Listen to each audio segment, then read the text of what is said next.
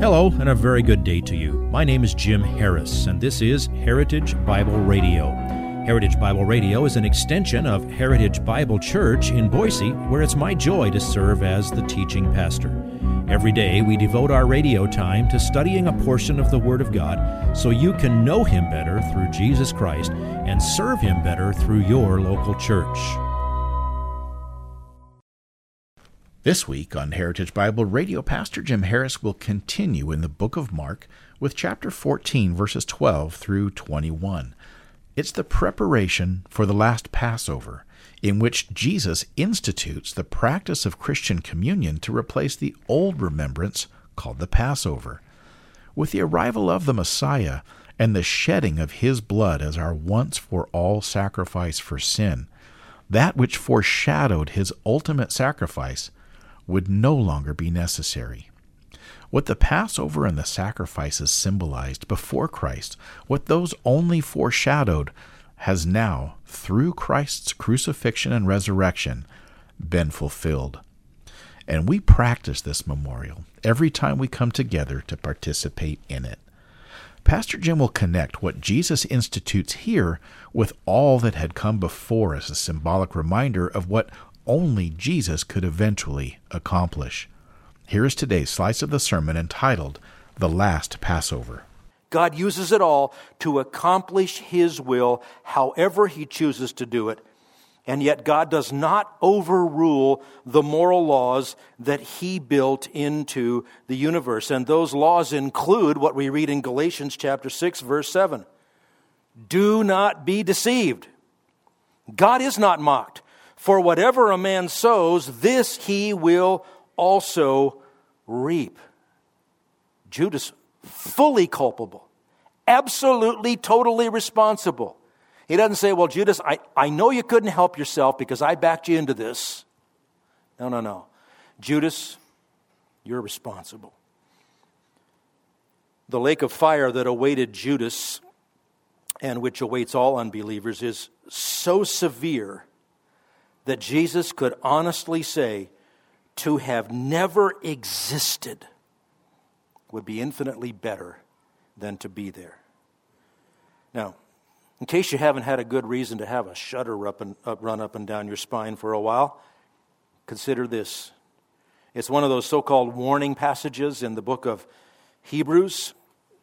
And the author writes this, "For we know Him who said," and now he's going to quote from the Old Testament, "Vengeance is mine, I will repay, and again, the Lord will judge His people."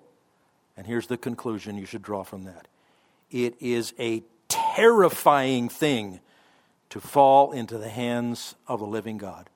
No one can ever say, the devil made me do it. Judas can't say that. And Judas was possessed by the devil when he went and betrayed Jesus. But Judas was fully responsible for that. But God was completely in charge of all of it. Now, one more thought. And then we're going to set this aside until next Lord's Day when we're going to see Jesus institute the Lord's Supper. And it'll be our privilege to partake of it at that same time. I want you to see how this fits into the big picture. The Passover was the celebration of redemption that took place when God brought Israel out of Egypt. That's redemption celebrated for what took place in the past.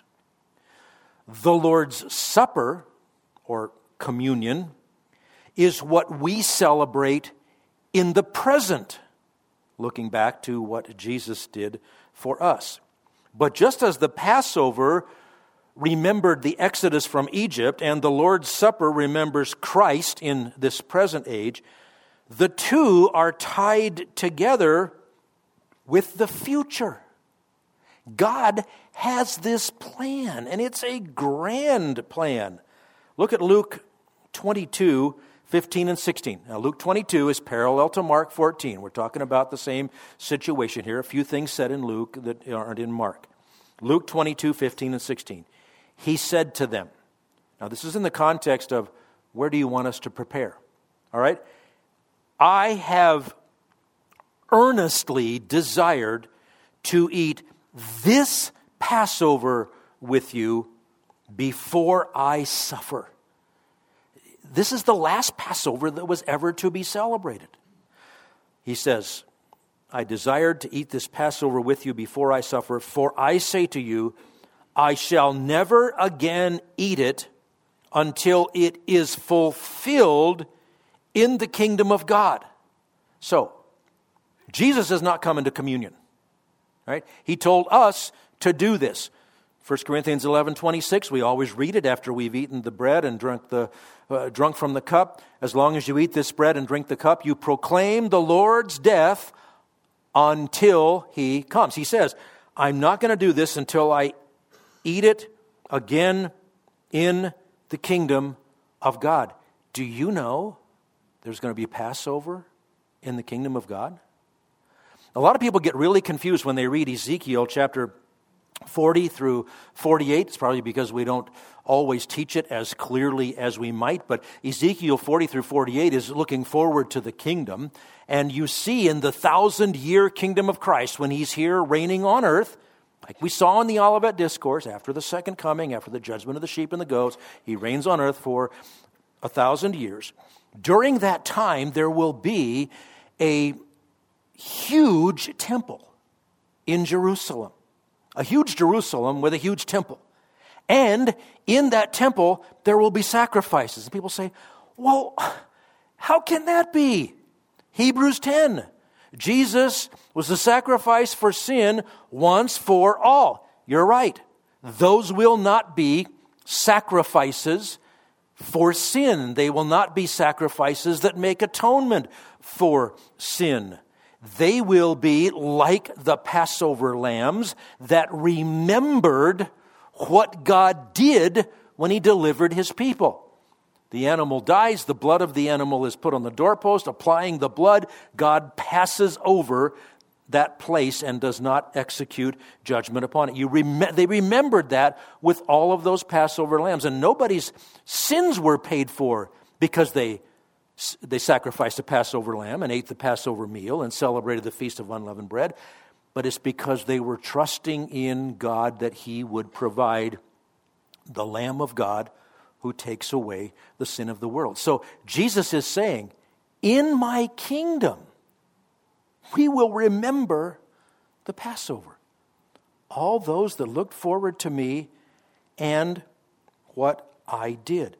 So there'll be sacrifices, but they won't be atoning sacrifices. They won't be efficacious sacrifices. They will be vivid commemorations of what Jesus did to bring about our redemption. None of those lambs in any of those Jewish homes for almost 1,500 years paid for the sins of the people. Oh, but what a picture. And what an anticipation. And when John the Baptist introduces Jesus as the Lamb of God that takes away the sin of the world, he's tying all of that together.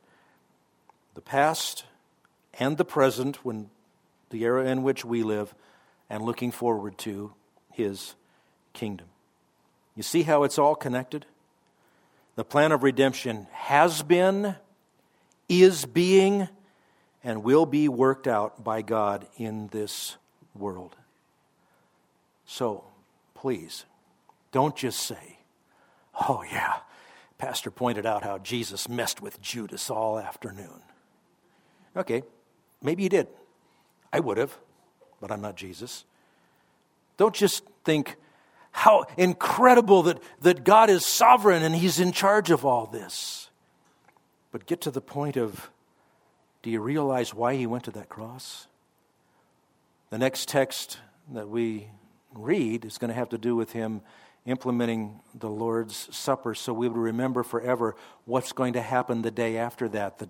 The veil in the temple is torn in two from top to bottom because of what Jesus did as the Lamb of God that takes away the sin of the world. Now you and I can come and we can be welcomed into the presence of God. So don't just walk away with a wow factor. Walk away in faith. Do you have the free gift, or are you someday going to collect your wages? You have the choice. You can have salvation at God's expense, or you can go on your own. And you can be judged with absolute fairness and complete honesty and full disclosure. And you can be judged on the basis of your own works. After all, you've earned everything that you would get. Remember Romans 6:23, though? For the wages of sin is death, but the free gift of God is eternal life in Christ Jesus our Lord. The Passover, the Lord's table, the future celebration of all this, it teaches both of those things. Animals had to die over and over and over and over. Constant reminder, the wages of sin is death. But when the blood is applied, then by the free gift of God, His judgment passes over you. Let's pray. Father, how we thank you for your word. As always, we say thank you for it. How we thank you for the Lamb of God who takes away the sin of the world. Father, we come to you humbly. We, if we are honest, would be just like those disciples around the table. And when speaking of your betrayal, we would say, surely not I. We know we're all capable of being utterly faithless at any given moment, but thank you for your spectacular grace. We can be saved, and that when we are kept by your power for that inheritance which is ours, which is imperishable and undefiled and which will not fade away. Please, I pray, O Father, don't let anyone leave this place apart from full possession of this spectacular free gift of eternal life in Christ Jesus, in whose name we pray. Amen. If you would like this message on compact disc, let me know and we'll send it to you. You'll receive the entire message, not just the portion on today's program. You can order by phone at 353-4036 or by writing to us at 7071 West Emerald, Boise, Idaho, 83704, or on the internet at hbc-boise.org.